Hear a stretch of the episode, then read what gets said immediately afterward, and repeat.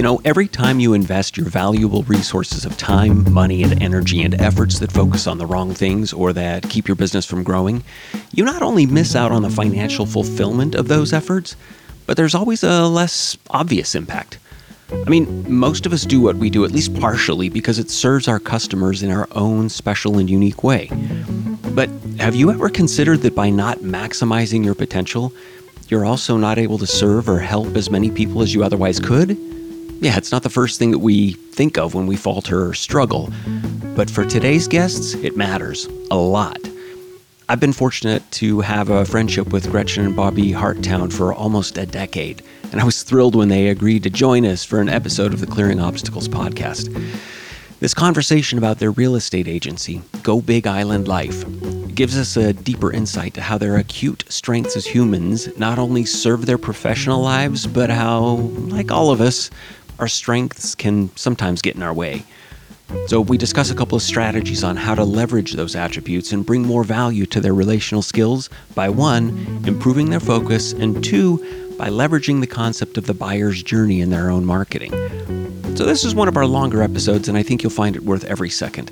I can't wait for you to get a glimpse of how these common themes for business owners apply to their heartful passion of sharing the Big Island life with others. Oh, and as a side note, if you have a minute to go to clearingobstacles.com to download the graphic that we reference in today's episode 11, it might help you to follow along. Not necessary, but it might be helpful. And I also think you'll find your own use for it as well. All right, enough set up. Let's get to it and help you get there from here. Welcome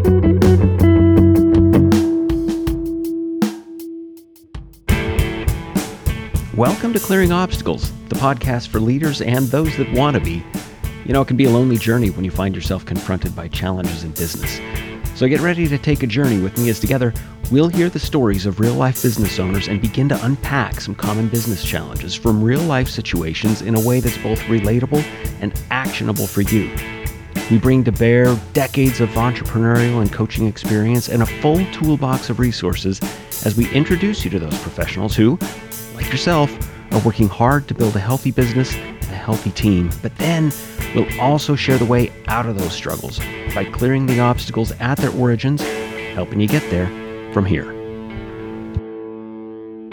Welcome to the Clearing Obstacles podcast, where we help you get there from here. Today, I have the distinct pleasure of introducing you to a couple of dear friends, longtime friends, as well as some incredibly lovely humans. If you ever get a chance to meet them, or you're on the big island of Hawaii, uh, look them up. It is Gretchen and Bobby Harttown.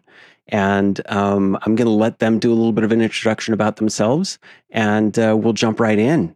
Guys, wonderful, wonderful to see you, and great to have you on the on the podcast. Thank you so much Thanks, for Dan. having us. And welcome to Harttown. Welcome to Harttown. Thank you. I, I feel the love already. Let's just start by just tell us a little bit about what you do, what your business is, the name of it. Just give us a brief description of, of what we'd be looking for here. Who should, who should we ask? Oh, you should, because I got I just got stuck in Harttown. Actually, no, because oh. Uh, I wonder if anybody's watching or thinking Harttown is a little glitchy, slitchy, like kind of weird and schmoosy. so it's really not heart like a heart, even though it is. Gretchen was Gretchen Hartrick with a previous marriage, and I was Bobby Townsend was my given name. And when we came together, we mashed up our name, the H A R T of Hartrick and the T O W N of Townsend, and that's where Harttown comes from. Beautiful. So One of the many perfect. things I love about you guys. You, you are just singular in the way that you approach freaking everything. Absolutely. so tell us a little bit about the business. Yeah, so our, so we are realtors mm-hmm. here on the Big Island of Hawaii. We specialize in the whole island. We live specifically in Waikoloa Resort, mm. so that has become a, a fun and interesting specialty. But so many people start out their journey of considering the Big Island and don't know where they want to live. So one of the things that we do right from the beginning is help them in in discovering that I mean there are like 11 of the 13 climate zones here on the island right. in the world. So much. There's so much here. Yeah. yeah, every district of the nine districts are distinctly different. Mm-hmm. And you know there are lava zones and there's jungle and there's almost desert. So we really help people determine what area might be best even before we start looking specific specifically at homes. Great, great. Oh, it sounds like a, a an interesting distinction or differentiator between you and other agencies. Yeah.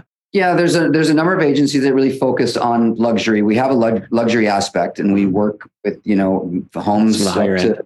yeah, 10, 20 million dollars, and um, you know on the water and in gated communities. And we also work to support uh, families who are looking to find their blessed place here as mm-hmm. the island economy shifts and as the economy overall shifts and changes, and people mm-hmm. find it a need to move to one place or another, whether it's family or business reasons. Or so we really love being all, all aspects. Yeah. yeah. Now, now it's relatively new, your agency, right? How long have you guys been there doing what you're doing? Well, we moved to the island four years ago, actually this month, four years ago. Hey, congrats. So yeah. And, and I started out in real estate as soon as we moved here mm-hmm. and uh, a career shift, you know, as you know, from, mm-hmm. from a family owned business, operating a family owned business in Oregon. Uh-huh. And Bobby was still working remote. And so he continued to do that until a year ago this month when he I had built up the business enough that uh, he was able to join and we could have it as our sole income. Wonderful. Yeah, we came to the island with really the idea to to we, we were attracted here by a long term realtor, actually a third generation realtor here. Her mm-hmm. mother, father, and her grandmother were all combination of either commercial realtors in Florida or, or big realtors in LA, and her mother had been here for a long time, and so she attracted us to the island and said, "I think it would be a really good fit." And so the first thing we did is while Gretchen was getting her Hawaii real estate license, is we started a business, a property care business for for homeowners oh, living right. On the island. It was yeah, it was. Um, this is a time for you to step in seamlessly and say the name of the Harttown business. Property Care. Thank you.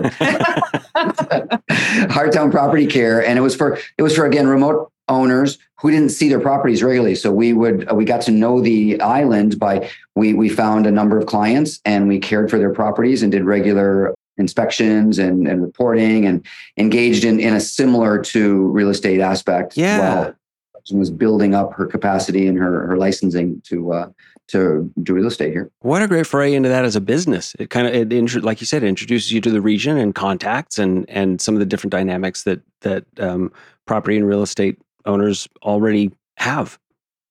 Right. Yeah, I had had, you know, I had a, a landscape restoration and tree business, both uh, uh, cultivating uh, growth of trees and vegetation, as well as um, redoing uh, properties uh, in, in, a real kind of economic, uh, I'm sorry, an environmentally conscious way. Mm-hmm. And so it was interesting to come here, and that was a great way with that background to observe what's happening on the landscape on properties, how to manage water systems, what things homeowners need to be aware of, what are kind of particular um, issues that can arise for homeowners uh, on the island because they have a very, very distinct environment here. Yeah. And, and think people who are mainland folks who want to come over here and buy property and don't really get there's there's there's a lot to it. And so we got we had a really kind of a, a deep dive into caring for property uh, on this island. What I know about the two of you is you're incredibly diverse and very rich backgrounds. It's got to, I mean, it, look, I'll be on the lookout for a book if you ever decide to write one because I'm sure it's going to be enthralling.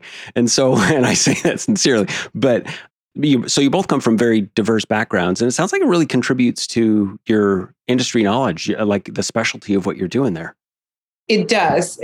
We, we both have, we were just talking earlier today about I mean, it's a tough number to say, but we both have about together about 60 years of business experience combined. Nice. nice. And and it, from anywhere to you know from retail to to this property management to sales and marketing mm-hmm. and and now you know adding real estate and to that portfolio bobby has a lot of logistics mm-hmm. and um, compliance you know working as as you know dan mm-hmm. as working international uh, alcohol company mm-hmm. importing and and managing for the compliance of you know selling to high end highly you know, regulated stuff mm-hmm. alcohol. So so i already and we both and gretchen was really engaged in a lot of the negotiations. Her family business was a 27 year you know business for business to business call center. So a lot of sales a lot of you know 100 plus employees a lot of things to manage in terms of all of that. So we both really have a keen sense for whether it's negotiating contracts um, attention to detail, yeah. uh,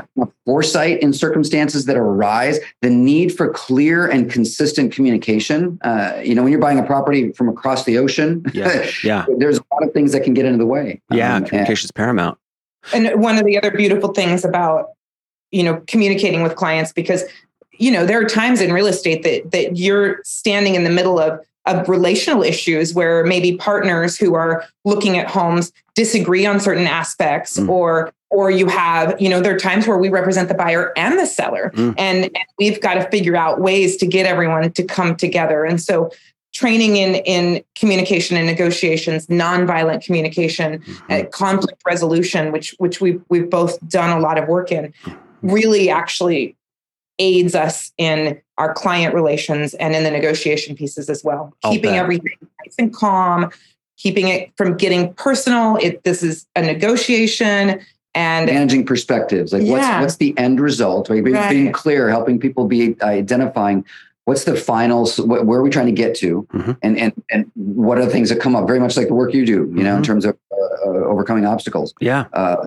what do you see as where you think we're going and so we make sure we identify the clear end goal in mm-hmm. mind and how we get there is as important to where and when we get there for us right. i mean it's really important to be a certain manner of engagement and truth telling in a, in a compassionate and yet sometimes compartmentalized and clear manner yeah yeah we, we really and we just we really dig on that I know it so aligns with what I mean. I see. I I just see this as a great fit for you guys. Okay, so we painted a great picture of who you are and how you fit into your business.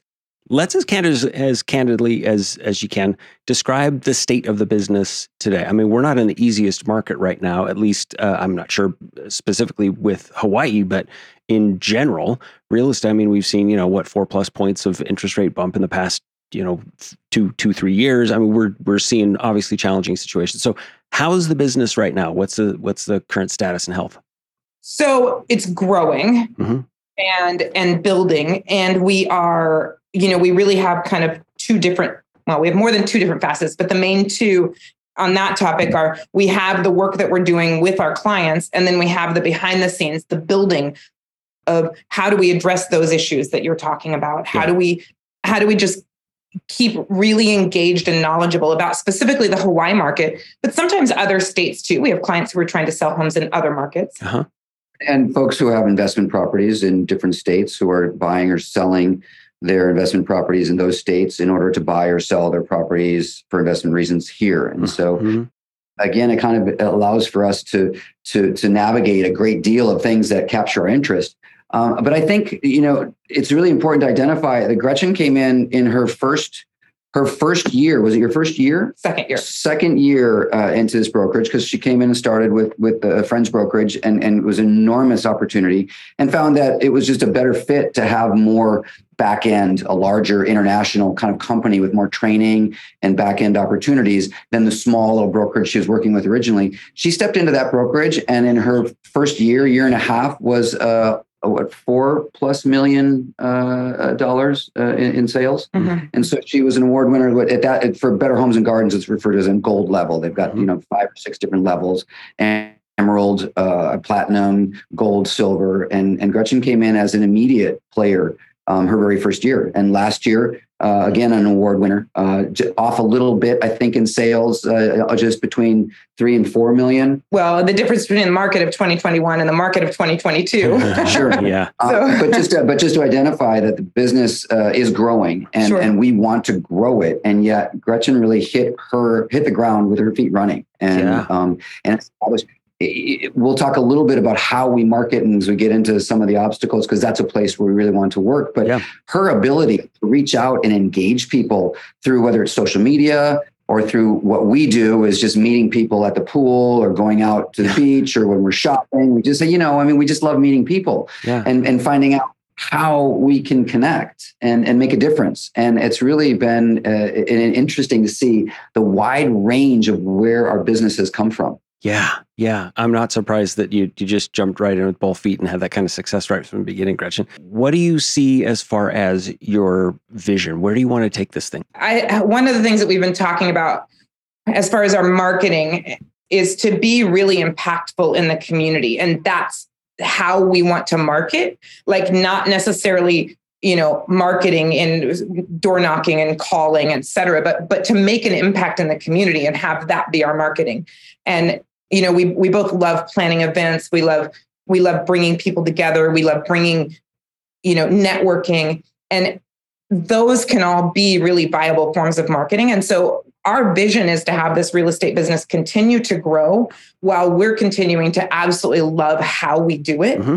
And um, and to have it be enough to support the lifestyle of you know it's expensive to live in Hawaii, but we also love to travel mm-hmm. and and we love to we love adventure and and we love, love to we, eat. we, and, and, and, and, so we want to support all of that. Yeah. And we and we love to have the opportunity to to tithe and to give back. Mm-hmm. and so to to make to have the business be profitable enough to where all along the way we're able to support the things that we identify. I mean this is this is a new a new place for us. Yeah. you know we, uh, we traveled to hawaii gretchen's daughter taylor played volleyball here at university of hawaii mm-hmm. in hilo uh, many years ago and so we've we've had some some touch-ins but in terms of like developing some roots and understanding where we can give back to this beautiful place because it is it's literally a paradise yeah yeah and us to be able to be here you know to get here and kind of scramble a bit to make it work and to find clients and do things. We, we've done that.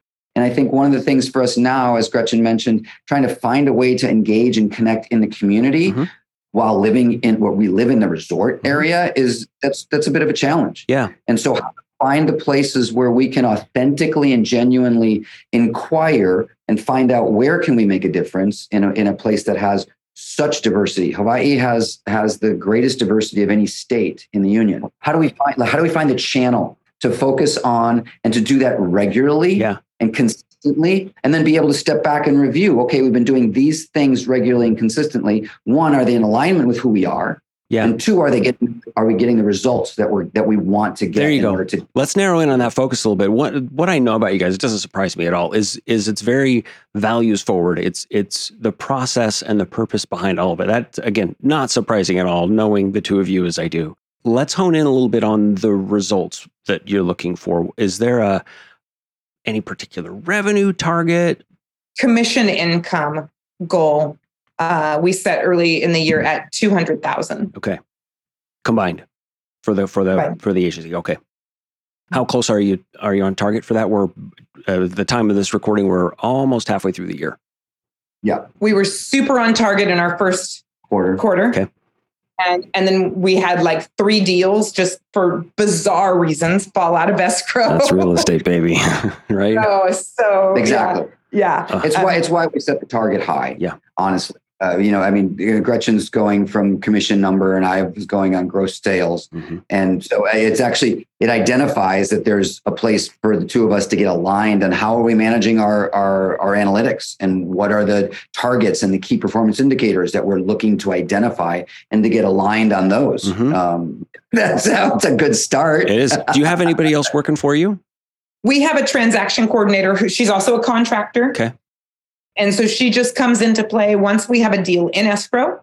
She comes in and she handles all the deadlines, make sure, you know, all the documents are signed and in order. We review all the documents. We still write, we still create the contracts. Right. right. So kind um, of an administrative and, role. And the terms. Exactly. So she's our administrative support, and that's, and that's a fee for service. Gotcha. Yeah. yeah. Gotcha. Do you have a Do you have any uh, expectations or, or vision of uh, having other agents working for you or other employees?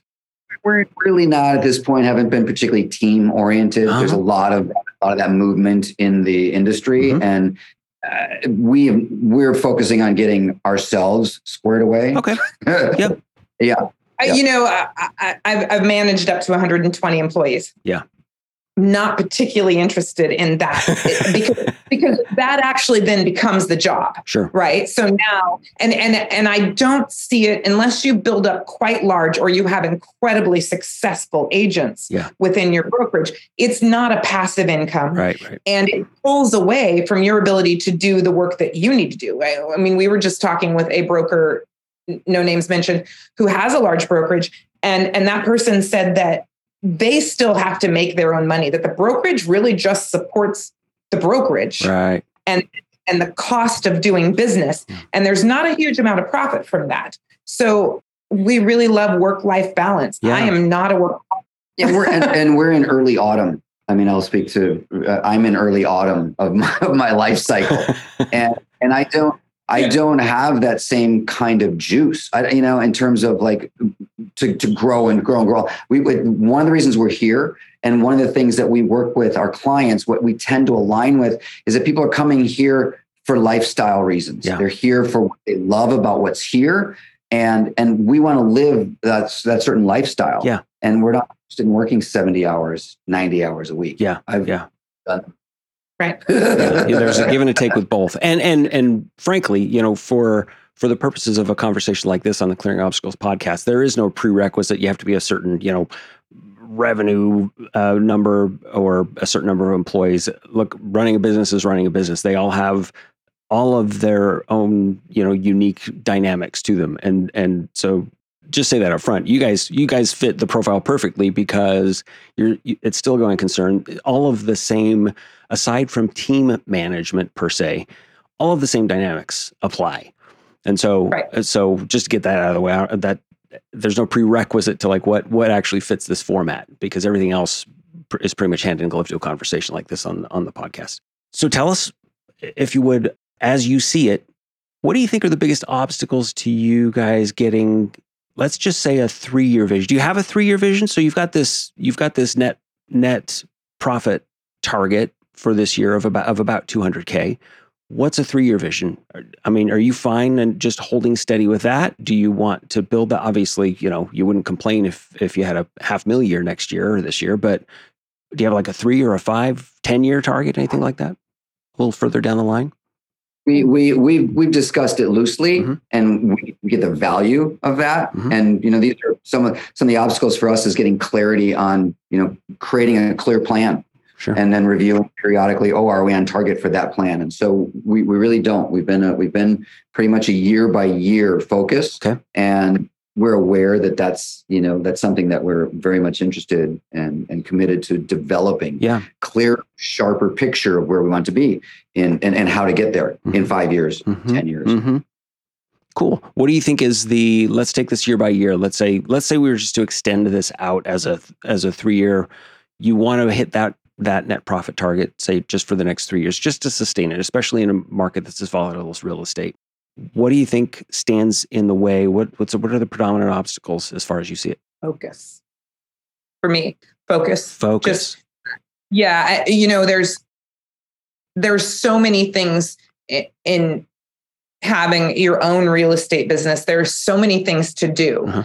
And there are so many things that to determine are we going to hire out for that? Are we going to buy software for that? Are we going to get an app for that? How how are we going to manage all of these details? Mm-hmm. And and and long-term forecasting tends to just get put on the back burner, burner because all of the all of the front burner items mm-hmm. require our full attention. Mm-hmm. Mm-hmm. That's why calls or emails, right? So, I mean, somebody who's who's uh, the next deal uh, can show up and and it can be really easy to focus on that in terms of just generating revenue in the immediate term as opposed to how can i do that effectively? How can i how can i not always be responding to the immediate need and and paying attention to like how, how do we create the larger uh, uh, kind of mission. Yeah, I'm going to propose this that throughout the conversation, try and sort of frame the things that we talk about as balancing the short, mid, and long term value of what we're talking about. That is to say,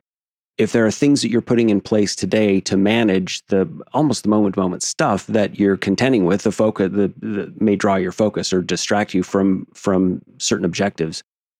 How, in the process of putting those things in place, can you leverage those for long term strategy as well? So, just just trying to draw that frame briefly to to be thinking about that, and and any listeners listen for the ways as well for you that you can leverage the things that you're doing currently and in a way systematize them and and make sure that they're going to be applicable to your business six months from now, maybe even six years from now. So you're not reinventing the wheel every single month, just putting out another fire, putting out another fire, because you've you've established some continuity to the systems that you have embraced and, and actively implement in your business, right?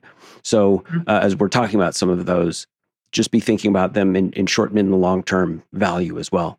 So, that's a distraction for, or that's a, an obstacle for you, Gretchen. It's the focus. It's making sure that you are attending to the things that need your attention the most, right? Is that fair to say? That is fair to say. Is yes. that different for you, Bobby? So I know I I I, I align with that uh, obstacle I, because there's a lot of different places where I can go in terms of what I think are the issue or where we should be, and and this the the lack the the inability to really nail rail in and focus on one and try it. Like, you know, I'm I'm I'm so much in the realm of possibility. Yeah. All the time. Like, oh well, we could do that. This looks like it could be really great, and that looks like it could be really great, and oh, and this would work for our three year plan or five year. And so yeah, I, I and then say, somebody calls and yeah, I, I think a great place to start is just is just uh, is focus and and like what is like how to cultivate a plan. And and we've we've worked with you know we, we've had some support with other whether it's you know webinars or coaches and we come away with a variety of things to do and then all of a sudden we'll get swept away into the immediacy and then two weeks later oh what happened to that program that we were consistently recording how many outbound calls we made right. or how many you know emails did we send out to prospects or how many you know business owners did we engage in because what we wanted to do was to get in, uh, connected with the community. And so we were going to do video interviews with with a number of of uh, you know weekly uh, businesses. Right. and, and oh we've got open houses on the other side of the island so we're go over there and then two weeks later oh we didn't set up an appointment for that interview and so, so like that in a nutshell yeah. is like really kind of how to hone in that where to get some accountability or some how can we be our own support accountability within our relationship mm-hmm. you know for anyone who's working with their life partner mm-hmm know that you know I, can have an insight as to something that I see that maybe Gretchen is doing or that we're doing together that all of a sudden oh that that's out of alignment with what we said previously right. that we want to be doing right but if I say that in a manner like that's receptive or that's compassionate or that's not charged. Yeah. Then yeah. suddenly we're in conflict resolution mode. then, the, then the business goes sideways, you know, gets uh, gets off track again. So it's like how to establish, you know, a, a really kind of a compartmentalized, balanced, yeah, rigorous accountability yeah. program. Yeah. I, I'll say up front, uh, find a group or a coach or a, somebody that can hold your feet to the fire and and pin you down on your commitments and and then support you in achieving those commitments. You, it's usually comes from an external source, right? That's right. one of the challenges of of a family dynamic or having a business where there's a family dynamic is we're we're juggling those relationships and and they're not always the easiest to compartmentalize, right? It's it's hard to hold accountable your life partner in such a way that again, say a third party consultant or business coach or or even a group, right? If there was an association that you could align with that would say, all right, what we, what was your target over these last two weeks and and how close did you get to hitting them and why or why not, right? So that's right. it's harder to do that in a family dynamic, especially in in a partnership dynamic like you guys have. Okay, so I'm going to start by saying obviously some some written goals and written targets in order to have an established true north on your compass for where you're going. Um, uh, mm-hmm. uh, one of the one of the best resources available for that, I've, i think I've mentioned on the podcast before, is is um, a book called Essentialism by a guy named Greg McKeown. Um, I read this book, my God, I think seven years ago, and uh, you know I liked it and it was good, but I kind of considered maybe an extension of David Allen's Getting Things Done and and just better for productivity.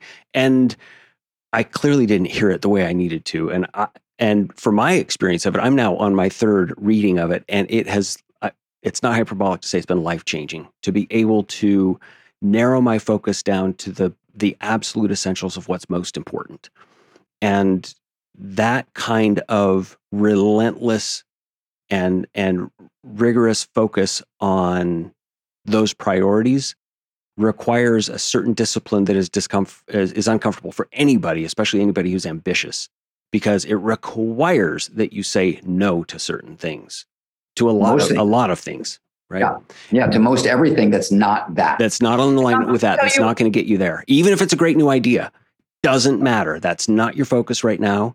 And great, put a pin in it. We will look at this again in Q3 or Q4, but for the time being, we're now in Q2 and this is the course, this is the trajectory we've set. What what I know about you guys, one of your incredible strengths is you're both so agile. You can pivot like nobody I've ever known.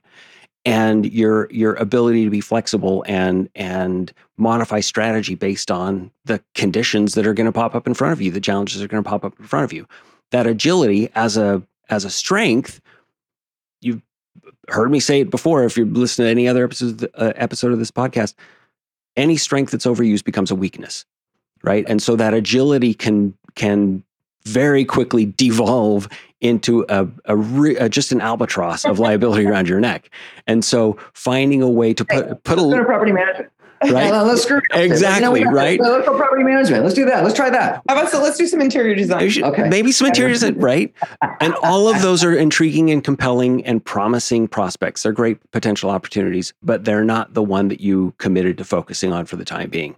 But it's, it's so interesting because what it, what it what it brings to mind for me is that um, it identifies the willingness to pivot or to be distracted, if you will, from this essential um, uh, thing that even if we've kind of quietly learned what is our essential without having the rigor and the accountability to it, the the fear of being bored. You know, it's like, oh wait, so I do the same thing yeah. over and over again yeah. to be successful. Yeah, fuck that. you know, yeah, so, yeah.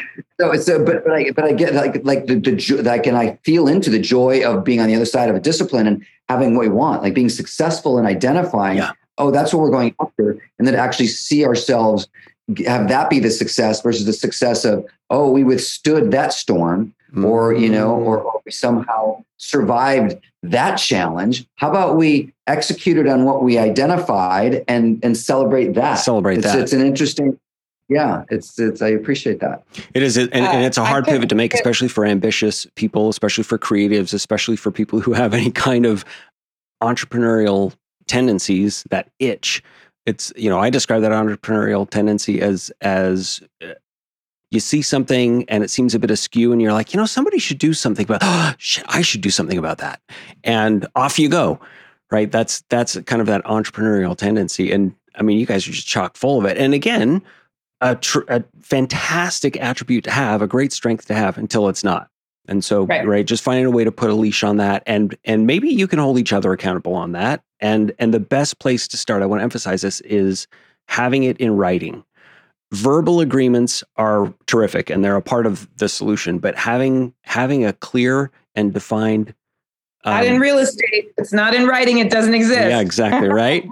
uh, adopting that as a as a premise for for your own yeah. business strategy yeah. might be useful but but getting that stuff down in writing and and elaborating on it by the way as to why that's important and why that's the course of action that you've chosen to take again you guys being so um, process conscious. You want it to be a joyful experience. You want it to be values forward.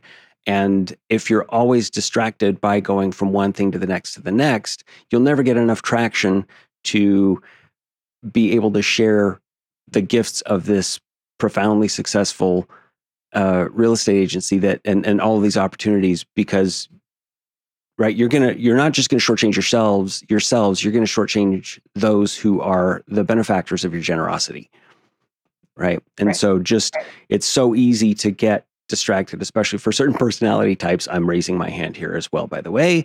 Uh, that's why that book, again, just shout out to that uh, that author.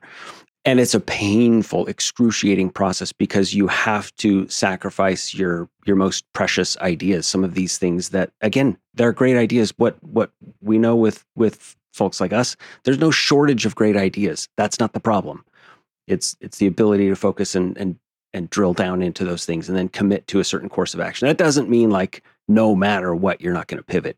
It just means that the, the core target that you are seeking um, is is established and committed to. And again, there's some kind of mechanism to hold one another accountable to to that. So if if Bobby says I'm going to head off to the other side of the island to look at X, Y, or Z, and that doesn't have anything to do with the trajectory that you committed to, Gretchen right. to be able and comfortable to say, darling, is is is this aligned with what what our primary objective is here? No, it, it's interesting, Dan, because it, it it it reflects on like so. One of the focuses that we've identified is that you know we live in on the northwest part of the island where there's you know about nine ten resort complexes that are all within 15 minutes of us. Uh-huh.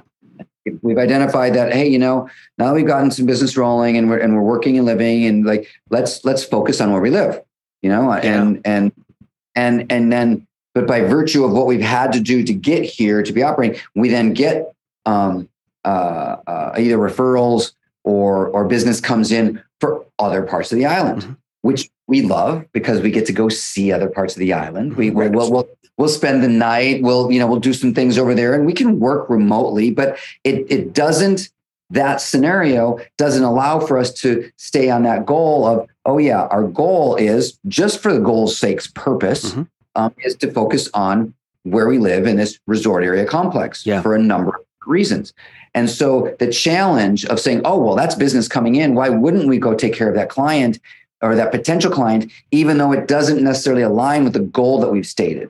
Does that make sense? It does. It does. There are so it, it, It it's partially aligns because it can it would contribute Mhm. right to our revenue, Mhm. right, but it takes us outside of right. So we the smaller So we do that that, and we can quite easily spend two to three days on that particular scenario, and then all of that is time not spent on this stated goal of, oh, what are we doing to focus on, you know, here in this particular area? So I can see that there's a way to identify how can we do both, and how can we make sure that whatever we're doing, if there's a trade-off, oh, you know what, by virtue of doing this thing Mhm. on another part of the island, what am I going to do as an exchange, if you will, or some kind of manner to make sure we're not just throwing out the baby with the bathwater, um, but also saying, okay, good, I'm making a mindful, we're going to do this one thing, and then we're going to do this in order to, to satisfy or to nurture this goal that we've stated. Yeah, I'm going to float this out there, and it might get traction, it might not. But I don't know how much uh, of what you guys do on a day to day, week to week basis are the things that are not essential that you are the one doing them. Administrative stuff, for example. Again, what I know about you is how your ability to cultivate relationships is is your magic wand. That's that's part of your secret sauce. You're just exceptional at cultivating relationships. And that's exclusive to you. That's a talent that only you can bring to bear in the way that you are, are so uh, capable of. And so if it's required that you're the one doing that, then it probably makes sense for you to engage. Is there any margin in there for you to outsource to either a part-time executive assistant, an administrator, uh, you know, something on uh, like a freelancer Upwork kind of uh, platform, having somebody do some of the, even if it's five hours a week, that five Right. hours a week might allow you some of that margin to go, you know what? I'm gonna I'm gonna exchange that five hours a week of knucklehead admin shit for maybe chasing some of those big potential opportunities that might not be perfectly aligned with what the strategy was, but it's valuable enough that I'm willing to pay somebody to do some of the the tasks that aren't very specific to my role. That's yes, uh, and that's exactly why we we decided to go with the transaction coordinator. Great. Yeah. A lot of people, you know, early in their careers would say no. That like that's that's an additional. That's kind of a bonus of once you've hit it. Mhm. Uh, you know, I think it's critical for for any realtor to go in in their first couple of years and their first multiple contracts and do the work because you have to know how to do the work. For sure. But once once we had that, we realized how much time in every deal we could save because we're not the ones Sending emails back and forth, confirming receipts, confirming filing them in the Right. place. got the signature. Oh, the date's not right on this. You need to correct that. Like all of those kinds of things, which Right. we need to pay attention to. Right. but we're not managing those the, the, the steady stream of emails and phone calls back and forth to book the appointment with Right. the inspector. Right. Blah, blah. Right. Interesting though. What, what- when you say what you're saying, what come up? I'm sorry. Did you have more to say about that? Go ahead. Well, I was going to say one of the other things that uh, title companies are super helpful in that when we need e-blasts and specific types of marketing, you know, the title companies have sales managers who have out they have outreach managers and they just you just basically send them the information, they put it together, it's free. Great. It's like part of their marketing. Mhm. And, and So we do utilize that. yeah, and, and I think that there's room for us to do more of that. Mhm. um, because that really is when we talked in some of our questionnaire with you earlier the, the, the clear clear marketing plan Mhm. you know I, I I can get that out of this essentialism there will be an opportunity to identify who essentially are we and what essentially are we trying to bring Right. um, and that will support our developing of, of our marketing plan. Because right now you know we do a fair bit of marketing but it, it's it's a little bit by the hip. Mm-hmm. and and we get a lot of things going and the place of, of not really being able to identify what are we getting from all that. We mm-hmm. know that we're getting some things but how to track it and to keep putting our energy into where we're getting the most results. Yeah.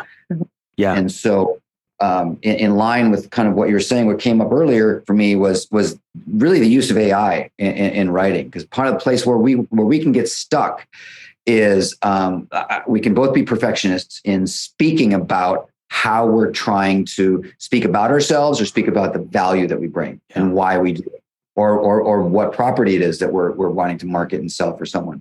And so we can get stuck in just wordsmithing mm-hmm. and, and just using, we've started to dabble in uh, AI mm-hmm. for, for that. Mm-hmm. And it's phenomenal. It is. It's I mean, a tremendous tool. It requires a specific amount of thinking. Absolutely. Yeah. right. No, you got you got to drive it. It's a garbage in, garbage out. Absolutely. Right? You got to absolutely clearly identify what we're looking for and then hone it periodically. But as you do it more and more, um, I, I, just think that there's, there's, a big learning curve on yeah. it. Like you've really got to learn how to do it. There is, but it's a it's an amazing tool if we're leveraging the right way and still bringing our own voice to it and and and our own brand to it. I don't want I don't want to go down the AI rabbit hole. This we could right. go crazy on that thing.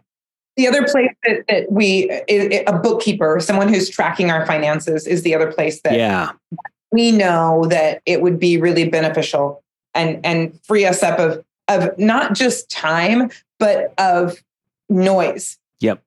Right. Like there's just always, for me personally, there's always kind of that financial piece. Yeah. And, and, and how we're tracking our finances and how we're tracking our our, our goals yeah. and our revenues and, and the money that's going out to all Are of we these optimizing our text right oh, sometimes those distractions are energetic distractions as much as the time it's itself completely energetic I, I, need to emphasize to the scalability of shaving that kind of time off just uh, I, I, I love making this analogy. Okay, five hours a week. If you could scrape off five hours a week of bookkeeping or f- managing finance or email responding, whatever, five hours a week, each of you take five hours a week off. That's 10 hours a week between the two of you, 50 ish work weeks a year. That's 500 hours a year that you could put towards other things that are distinctly more suited to your skills, your roles, your talents. Almost two months of productivity that you would free up by bringing somebody else in. It's always, people always look at that as an expense. I always say perhaps, but look at it first as an investment. Um, that stuff scales so fast. You go, it's just five hours a week. I can pull pull that out of the air. Yeah, but what if you didn't have to? So I don't want to lean too much on that and and advocate for it. You guys will figure out if that actually is right for you and if it fits in your budget and and there's an appropriate amount of work that that um, you could you could find for somebody with those talents. Um, and frankly, it would probably, if they're an expert at it, it'd take them two hours anyway. What's taking you five because that's that's their skill set, right? So let's assume, uh, let's fast forward and assume you guys have done your homework on that. You found some places where you can uh, leverage other types of labor or contractors or, or some other kinds of skill sets that maybe are not your areas of strength, so that you can now leverage your strengths. Okay, one thing you identified earlier is this marketing piece. And I want to lean into that because I feel like that's the bulk of the juice we're going to squeeze from the fruit today is in the marketing strategy. Tell us a little bit about what you're already doing um, and where it's working and where it's not. So uh, we do a lot of we do a lot of social media media marketing. Mm-hmm. Um, I do some Facebook marketing that's that's not not paid ads and all of that, but more uh, you know, we have a Go Big Island site, uh, Facebook Go Big Island, and we push out data and and some of it's fun information, some of it's facts about moving to the island, mm-hmm. about events that are happening on the island, about real estate. You know, I'll, I'll go live at open houses. I'll highlight some certain houses that I think are really cool, and certainly highlighting anything that we've listed or anything that we've sold. Yeah. Uh, but also, you know, going into groups that are because we live in such a desirable place, it's really easy to find on Facebook places where people want to move here and they want to live here. They're asking yeah. questions about it. Yeah. So then we go, you know, I surf around. Um, it, it actually results in me spending probably more time on social media than I would like than I would like. Uh-huh. And, and and it's in the comments section, which is like the the absolute purgatory of social media, right? like it's where you where you go to get it's where I go to get enraged. Right. It's it's suddenly and you lost know, and all. You don't yeah. know how much time I'll write out a whole comment and then delete it before I ever post it because I just had to say all of that. Hey, it's cathartic. But that's right. Uh, but anyway, so so so you know we've we've gained several clients and uh, some of them have ended up being really good friends because we began communicating on Facebook about real estate and about moving to Hawaii. How to bring your pet here? What are the areas of the island? Right. Is right. you know is there is there really no rabies here? Like what, what is the volcano going to erupt? Like just all the you know and and and it's interesting because it's it's unique, it's power, it's a powerful place. And so, right. Yeah. So Gretchen, actually, she's done an incredible job of, of just naturally, like I, it would be such an arduous thing for me to do that. Like I, and then I'd be distracted all of a sudden in no time, I'd be, you know, checking out the, the, the lavender site uh, in Austria because they had pretty colors and, yeah, so, and then so she, Gretchen, now she's all gone. I'll see her tomorrow. the lavender site in Austria. I'm searching right now. Is there one? I know. So, to all of our listeners, of get back to the podcast. Stop searching lavender in Austria. Come on, come back. Lavender in Austria. Come back to Hawaii. Um, and another thing that we've done is, from a marketing perspective, we've created a uh, a newsletter that we put out about every three to five weeks, um, and it's a casual newsletter, but it has it has some real estate information, basics, but it really is more. It starts from a place of lifestyle because we we love being here and we want to project and promote what is this lifestyle. I'm I want to I want to talk briefly about a concept that, uh, given both of your uh, uh, dossiers, I know you're both acutely familiar with, but for our listeners, they might not be as familiar with it. I'm going to share the screen with you guys. For our listeners, it's the content that we're going to share in the show notes here. If you go to clearingobstacles.com, you're going to see this graphic. And it basically represents what's known as the buyer's journey. Um, other circles known as the customer's journey. There's nothing particularly pro- proprietary about this. Um, it's just kind of universal marketing and, and sales strategy um, benchmarks. The buyer's journey, again, also known as a customer's journey, because it just seems very applicable to this conversation.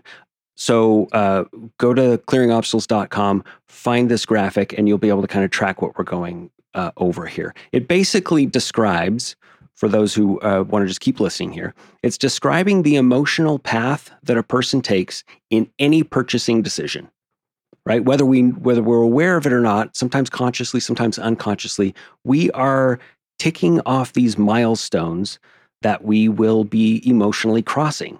Again, sometimes they're conscious, sometimes they're not. But we're we have to tick these boxes in order to feel comfortable enough to make a purchase commitment. Now that might be for a sub sandwich, it might be for a home, it might be for a car, it might be for coaching or consulting services.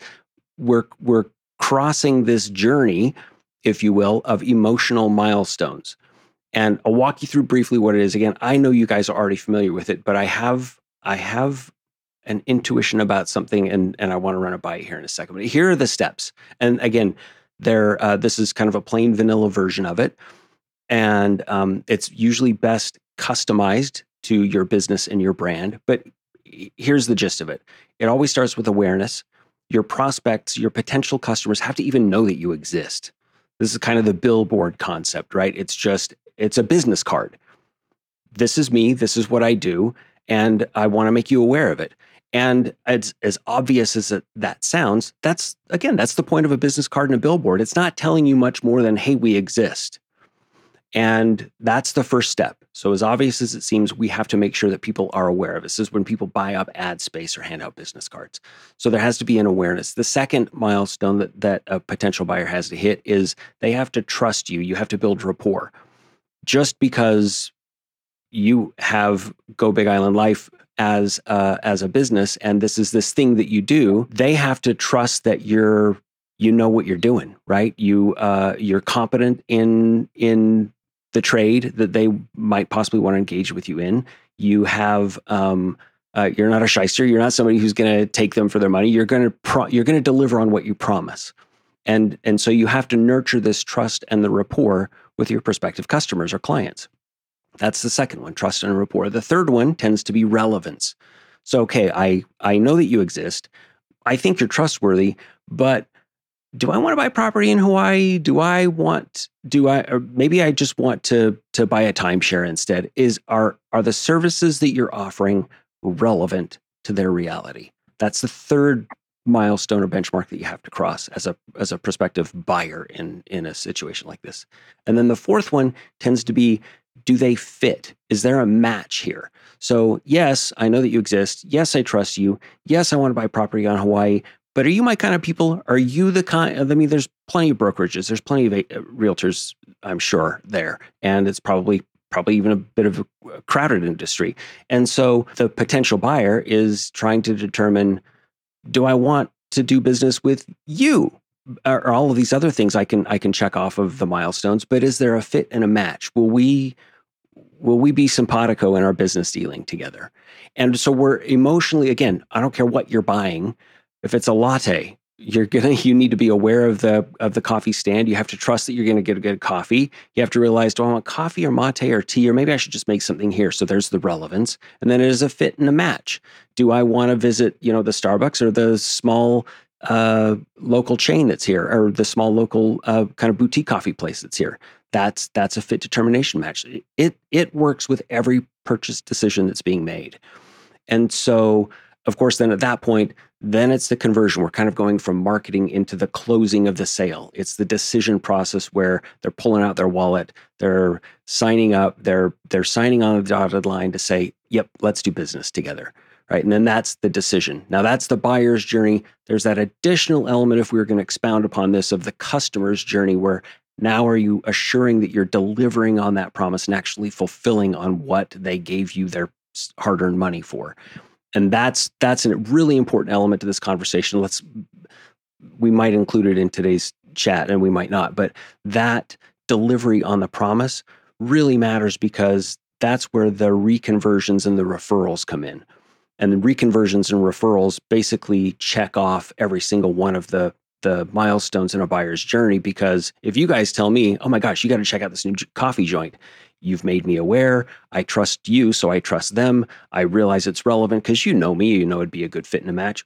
That right there, that referral automatically ticks off every one of those boxes. So that's why they're really, really powerful in the overall customer journey, not necessarily the buyer's journey. Okay, so that's the, again, I, I know I'm telling you guys nothing that is new information to you but just to bring our listeners up to speed because here's here's the the tickle that's in my tummy about this one are you guys clear in everything that you're doing in your marketing? What milestone you are addressing with that particular engagement? So if you're going to uh, uh, a local mixer, what are you doing? Are you there to build trust and rapport? Are you there to discuss the fit in the match? If you're uh, engaging in social media and you're posting in the comments, what are you doing it for? Is it trust rapport, relevance, fit match? Are you trying to help somebody make a decision? Are they already really close to decision making and you're trying to get them over the edge?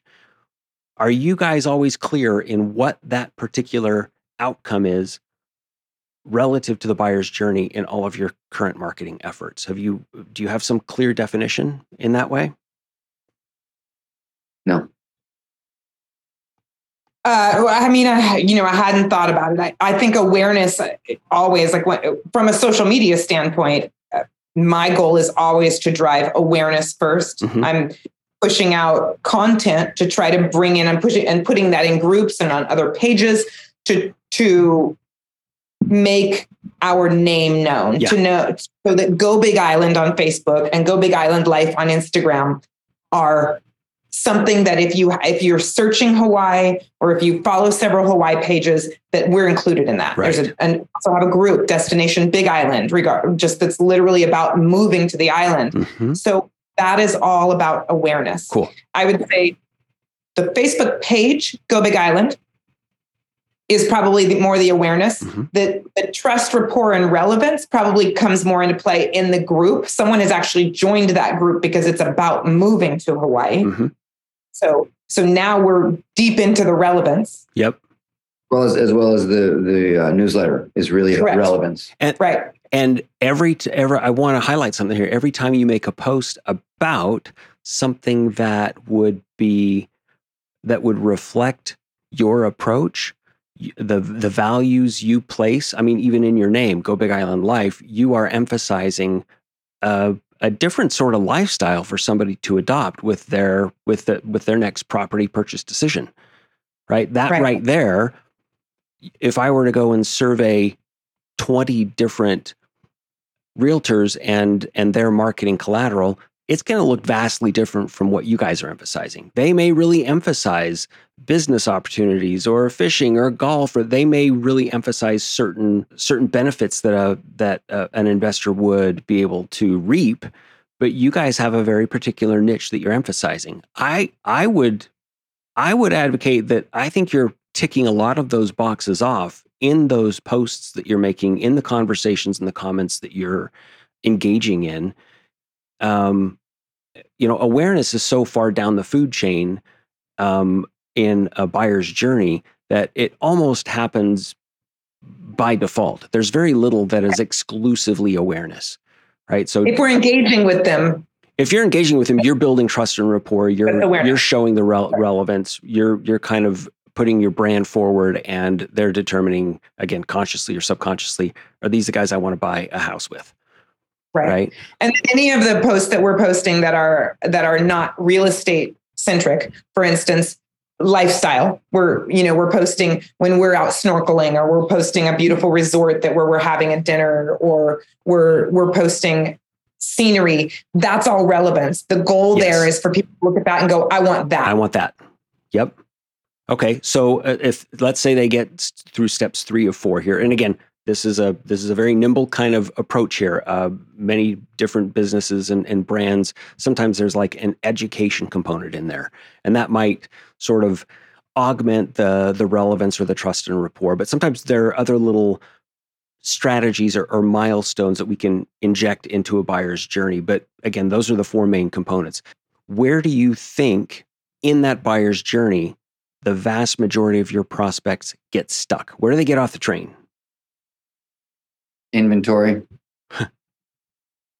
uh, yeah, and I, I, would say fit. So that would fall under fit and match. Uh, yeah. Right. Like, yeah. No, that's for sure because because many people have an idea of of what they think it is to move here uh-huh. and and how they can go about it and what's possible. Uh-huh. And we do our we do a, a great deal of it's it's a bit it's a finesse conversation with people who have their idea of what it is to be here because you get here and it's it's I mean it's 2500 miles away from where they were yeah. if they were in California. You know, they come from Ohio or Texas or what have you. Like yeah, further. And, and, and not to mention the consciousness distance of whatever it is that's going on here. And and there, there's a wide variety of, of circumstances here that people can move into. So trying to understand, we have to work so much to really get to know people and and it can be where they're like, well, I'm just looking to buy a house. it's like, well, yes, that's true, but you're looking to buy a home somewhere completely different from where you live and you have an idea of it.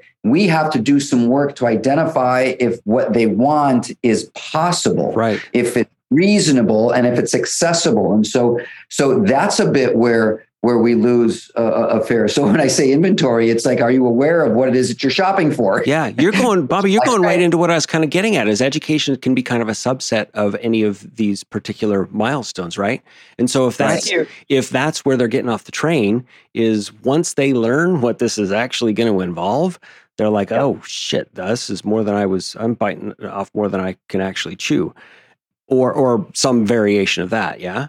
Right. I, I, think there are also some that that they'll they they come to us and then they bounce to others. And you know I, it'd be interesting actually to track them. We have a lot of people who come to us and say you know here's what i want. And we say boy you know that price point in that area mm-hmm. well just just only alert me if there's a good deal like i want a good deal uh-huh. i want to get in on a really good deal and we're like okay this is not small town Arizona right. where people are selling their house for next to nothing because they just want out. This is paradise. Mm-hmm. And everybody wants to come here. And good deals are are few and far between. Mm-hmm. and and if you know someone or if you have you know m- massive reach on the island and you can get in right before somebody forecloses or something there's can be occasionally a good deal. But for the most part you're paying paradise prices. Yep. So and and you're competing heavily with all the other people who want good deals. See i see that kind of reality check conversation with a prospect as a as a huge trust rapport builder because you're you're you're giving them the hard truth. I'm I'm I, I hope you're still interested, but yeah, right. You're so right, and and yet how to do so and not turn somebody off, mm-hmm. right? How to do so in a, in a this is the place where I mentioned finesse, and and I, we're still very much cultivating how to go about that. When in the conversation to have that with somebody right up front, um, because eh, part of it is taken when people are on the other side of the world and they're they're communicating with us through email or mm-hmm. phone or text. Mm-hmm. How can we press in enough to say, I I need some more information from you, and they're like, well, I just want to buy a house, like you know, and so so okay, so maybe you're not the best fit for us because you're not open to our style of how how we go about this, and that's mm-hmm. something that we're really working on. How do we establish that initial questionnaire or the second month conversation, the check in and, and review what you say you're going for and what's happening here in the process. Do you guys have a clear picture of exactly who your ideal customer is? We were just talking about uh, uh, uh, uh avatars uh, yesterday. That's the term, right? Yeah.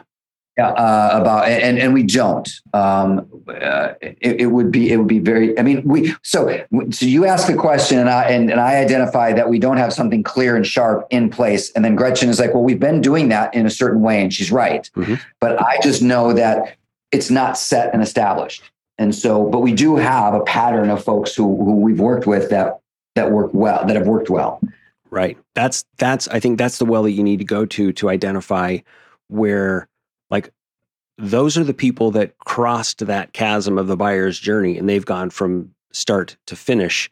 And um, that particular demographic and psychographic, right? Where where where the demographics are the things that you can identify from a census form, right? It's the it's the age, race, gender, um, uh, zip code. It's those. It's the demographics. Psychographics is what's going on in their head, what emotionally drives them, what what emotionally repels them, and being clear on both of those, the demographics, of course, and the psychograph. Maybe demographics are you guys particularly relate really really well to to Gen Xers, or you relate really really well to any particular demographic.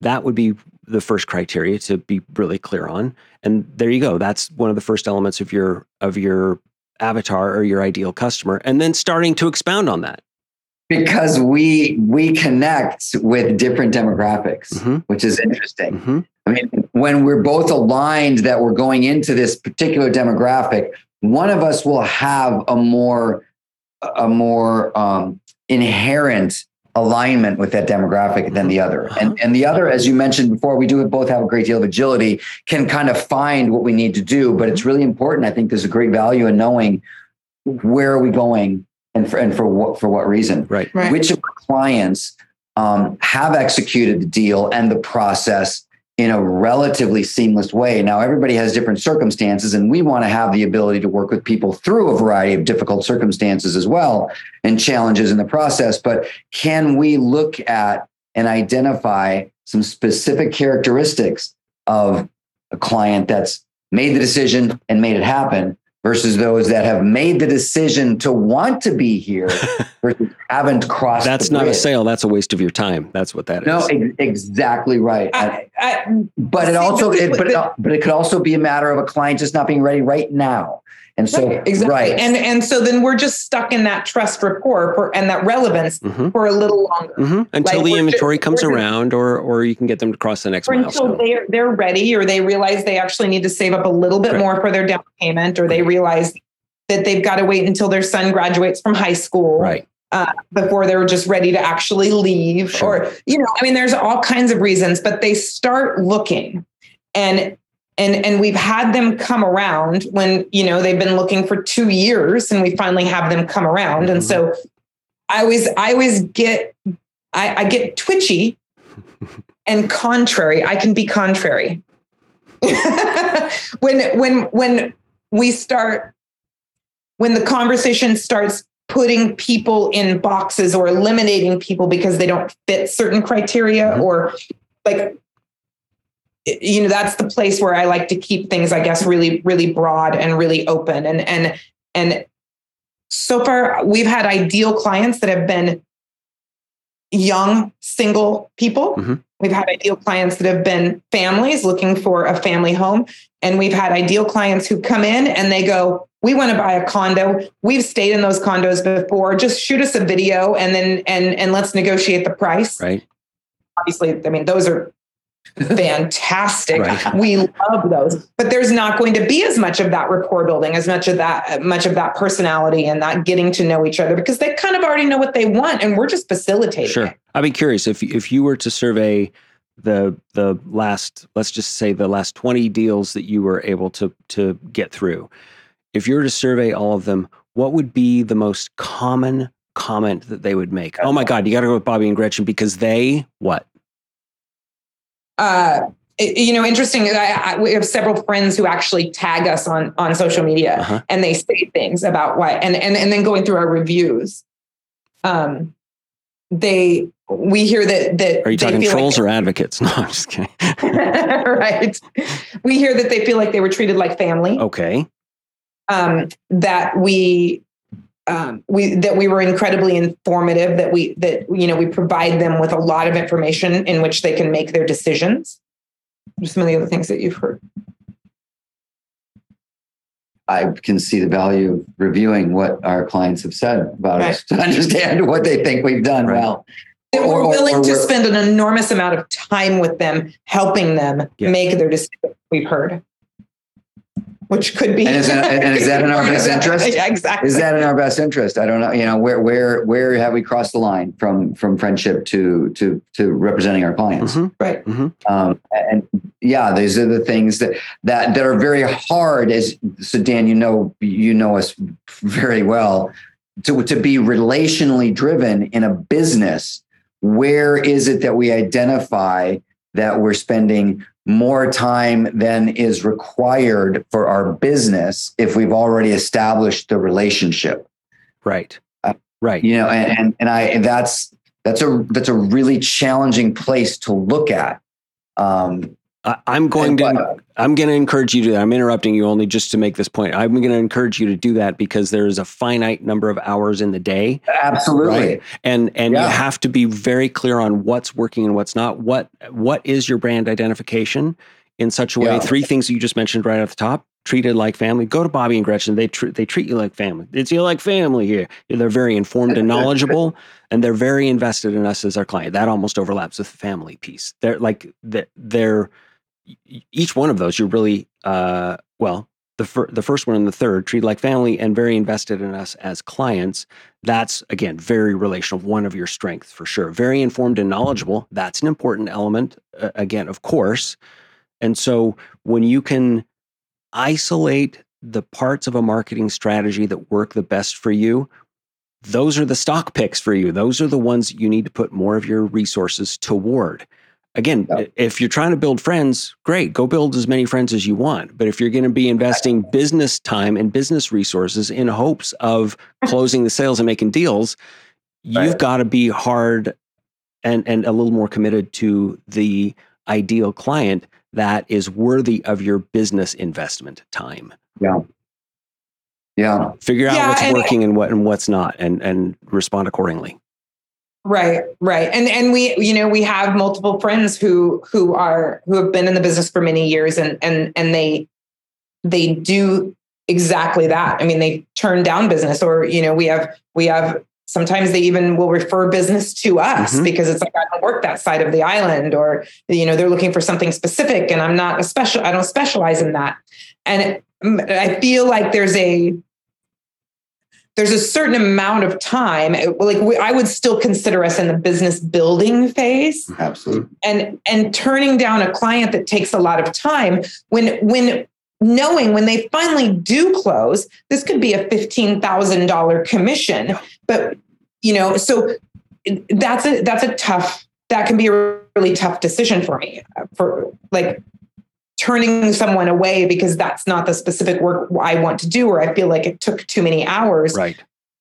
Those are those can be the things that that I think can give realtors bad names. Like, oh, they just want the quick and the, you know, the deals that are halfway done. Oh, I agree. That they don't want to do the hard work. And and and people have this conception of like, well, you're just, you know, you're just facilitating the negotiation and you make 15 grand. That's easy money. Well, let's look at the you know 27 houses we showed you and the three clients before you who decided not to buy it's it all four dollars and 20 cents an hour yeah. Right. Yeah exactly exactly. Uh, i'm i'm gonna yeah. i want to uh, mention a, an outstanding resource for especially for people with your approach when it's about relationships and relationship building. Um, it's a it's a book by Mo Bunnell is his name. It's called The Snowball System: How to Win More Business and Turn Clients into Raving Fans. I don't get anything from any of these books or resources I ever talk about. I just find them to be really useful. Check out Mo Bunnell. How can you leverage this? Let's discuss. Mo Bunnell has um, just a but he's prolific. You should check out his YouTube channel for resources on relational selling. And uh, look, almost everybody has an issue with the term or the concept of selling, right? Because we've all had such miserable experiences in various contexts in our lives. And what I really dig about Mo Bunnell and his approach, and again, this abundance of resources that are there on YouTube and buy his book too to support the abundance of resources, is how to him and and I like to use this this term as well is it's matchmaking, right? right? They have a need, and I have a specialty for delivering on needs just like that and cultivating that in such a way that, uh, like you said, sometimes this is farming. This isn't hunting. You have a relationship that it's going to be two, three years before it bears any fruit, and that's that's the farming approach. Just make sure you're farming the right crops right? Uh, and and and you're cultivating those relationships. Again if you want to make friends go make all the friends you can uh, afford in time. But when it comes to your business activities being discriminating in the choices you're making for how you're spending that time where you're spending those resources time money and energy is going to i think get you a lot better bang for your buck on those resources and and identifying what those are. If it's a relationship that you're building and you know that their reach of of other contacts and other people that would make ideal clients, you know they have a really broad reach. Well, keep them at the top of your list, of course, as a, as again as a business contact. And if they don't, and you still want to be friends with them, by all means, right? Continue to continue whatever, and and and help them and work them in the uh, incredibly generous way that you guys are with your relationships. But bang for buck on marketing, I'll uh, emphasize it one more time being really clear on what works and what doesn't. And unfortunately, this often requires some metrics, some data, some very specifics. And this might be, by the way, a great opportunity for outsourcing some of this stuff to cull through your data, to identify the clients that you have, what their demographics, maybe personality types are, what means do they have available to them, where are they coming from, any of those different criteria that would help you to um, be more precise in where you should be spending those finite resources is going to it's leverage it's going to get you a lot more bang for your buck. What are you guys thoughts about that? I will get off my soapbox on that one. Yeah i i, I mean it, it makes it makes perfect sense. I think you know obviously there's one commonality for every client that we have and that is they're interested in in island life. Yeah. A and lifestyle. so a lifestyle. Uh, they're interested in in the same things that drew us here. So we already were starting. You know, instead of like if we, if we were selling, let's say in Oregon and, and and we were doing real estate in Oregon, there would be so many different demographics, and many of the people already live there and just moving from house to house. So there's not necessarily right up front a commonality that we can find. Right. We have a beautiful luxury of boom, we already know the first commonality. Right. Let's talk about lifestyle. Let's talk about living in paradise. Right. They have an appetite for change. They have a certain leisure or value Correct. system that they want. Right. Correct. They're they're considering taking some risks and mm-hmm. and and packing up everything and moving and and we know how exciting and exhilarating that is and that must feed them as well. Or they don't. We're talking to a husband and wife prospect and and all of a sudden um, one of the partners says, yeah, but I don't know if I want to move so far away from my grandchildren or my children. That's a really a key indicator. We're going to send you all the information and, and connect with you and give you what you ask for, but we may not put a great deal right. of effort into that until we've had another conversation. Yeah. It's like, yeah, we, we've gotten over that obstacle. We realize that's not an issue. They're going to come live, live with us or visit us or whatever it is. Right. Yeah. So, so after this uh, reality check, and and you send them, if you're still interested, we're here. We'll talk you through the process and help you navigate some of these changes and some of this risk that you're taking. But in the meantime, it would again help shrink that list of the the more likely prospects than the unlikely ones. You could vet those maybe earlier in that pipeline, perhaps. Right. I'm, I'm proposing that's. Yeah, it, because it, because it actually ends up if if we don't vet those, we're actually we do become more of a salesperson because you don't really sell real estate, right? Like people, we show people right. homes, think about the homes they love. We talk about the pros and the cons, and and and and if we're good at what we do, we emphasize the cons because we want eyes wide open. Yep.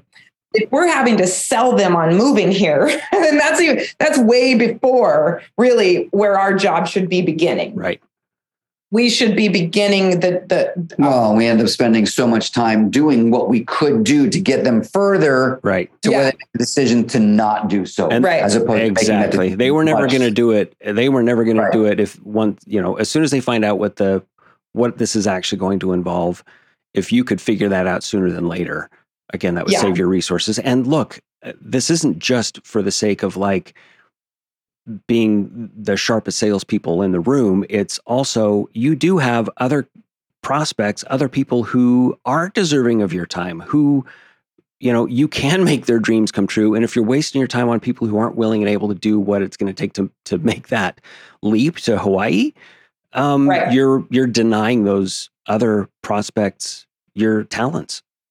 Right. Okay. In an effort to to help us sort of draw to a close here, the I, I want to point out the theme that has been present through the whole conversation that I've had the pleasure the of being on today. Uh, no, wait, what is F? Focus. yes, it's a five-letter F word. Is what's required of focus is the ability and willingness to say no, and that's excruciating for some folks. It is. Right? It is. You have to say no to other opportunities that aren't the ones you should be focusing on. It it it requires that you say no to prospects who you know they're not going to go anywhere. They're wasting their time and yours and frankly, the customers who are willing to say yes if you could actually find the time to invest in them and being able to say no. Now no is a very difficult word for most people and I, I'd propose this. Oftentimes no is best couched if you can say, no, not me. No, not now. no, not ever. Of course, sometimes is one. But there are other ways that you could. Not like that. yeah. You could steer them to other places. There's, right? Right. So it's no, not me, but I can find you somebody else. It's no, not now, but once you're at this decision point, give me a call again or let me know and we'll we'll reconnect and we'll find you that thing or it's just you know uh, no i don't think we're we're actually the ones to to hook you up here. Yeah and maybe and and and, and no not dinner or happy hour uh, we'll be happy to send you information happy to keep you posted on what's available but we don't need to cultivate the a, a, a life relationship with, like that's like that's part of what i'm seeing here. Like there, there are there are clients that we have will identify that it, it, may not be a fit to spend a great deal of time together. We're here strictly to give you real estate information. Right. right. Uh, I'll lean into this one more time. You two are two of the most generous people I've ever had the privilege uh, privilege of knowing in my life, and I don't just blow smoke up your skirt here. That's not my style.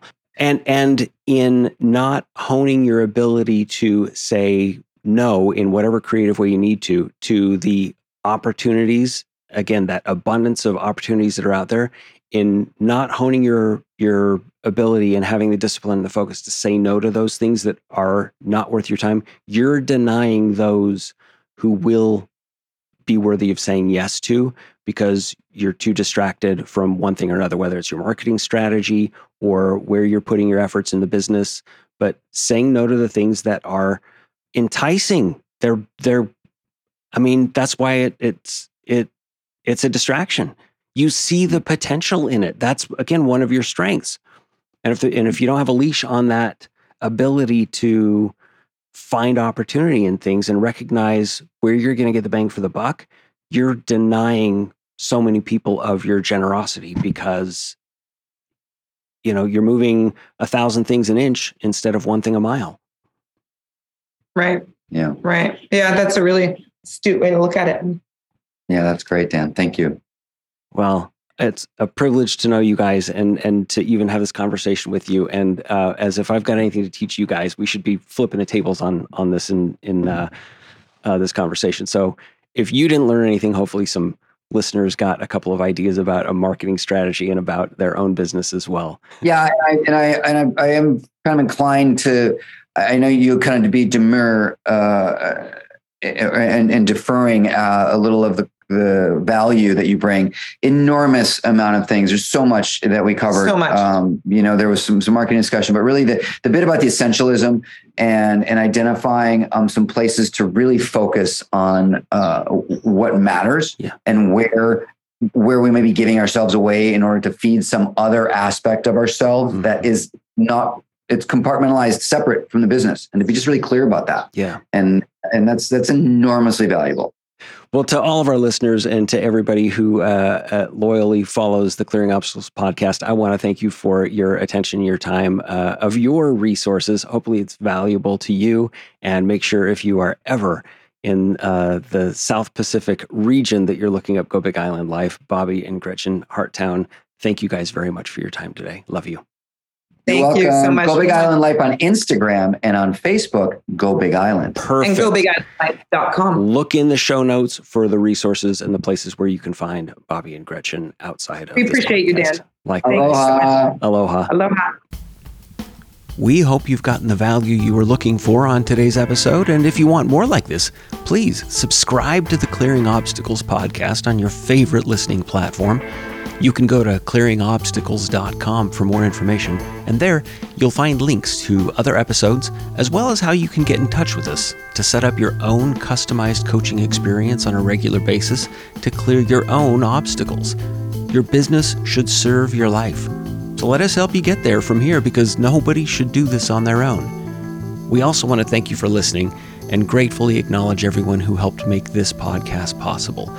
And a special thanks to our Supreme Assistant and Navigator, Noah Wertheiser, to Arctic E for the brilliant musical themes of Clearing Obstacles, and to the team at Hivecast for your amazing work and legendary patience.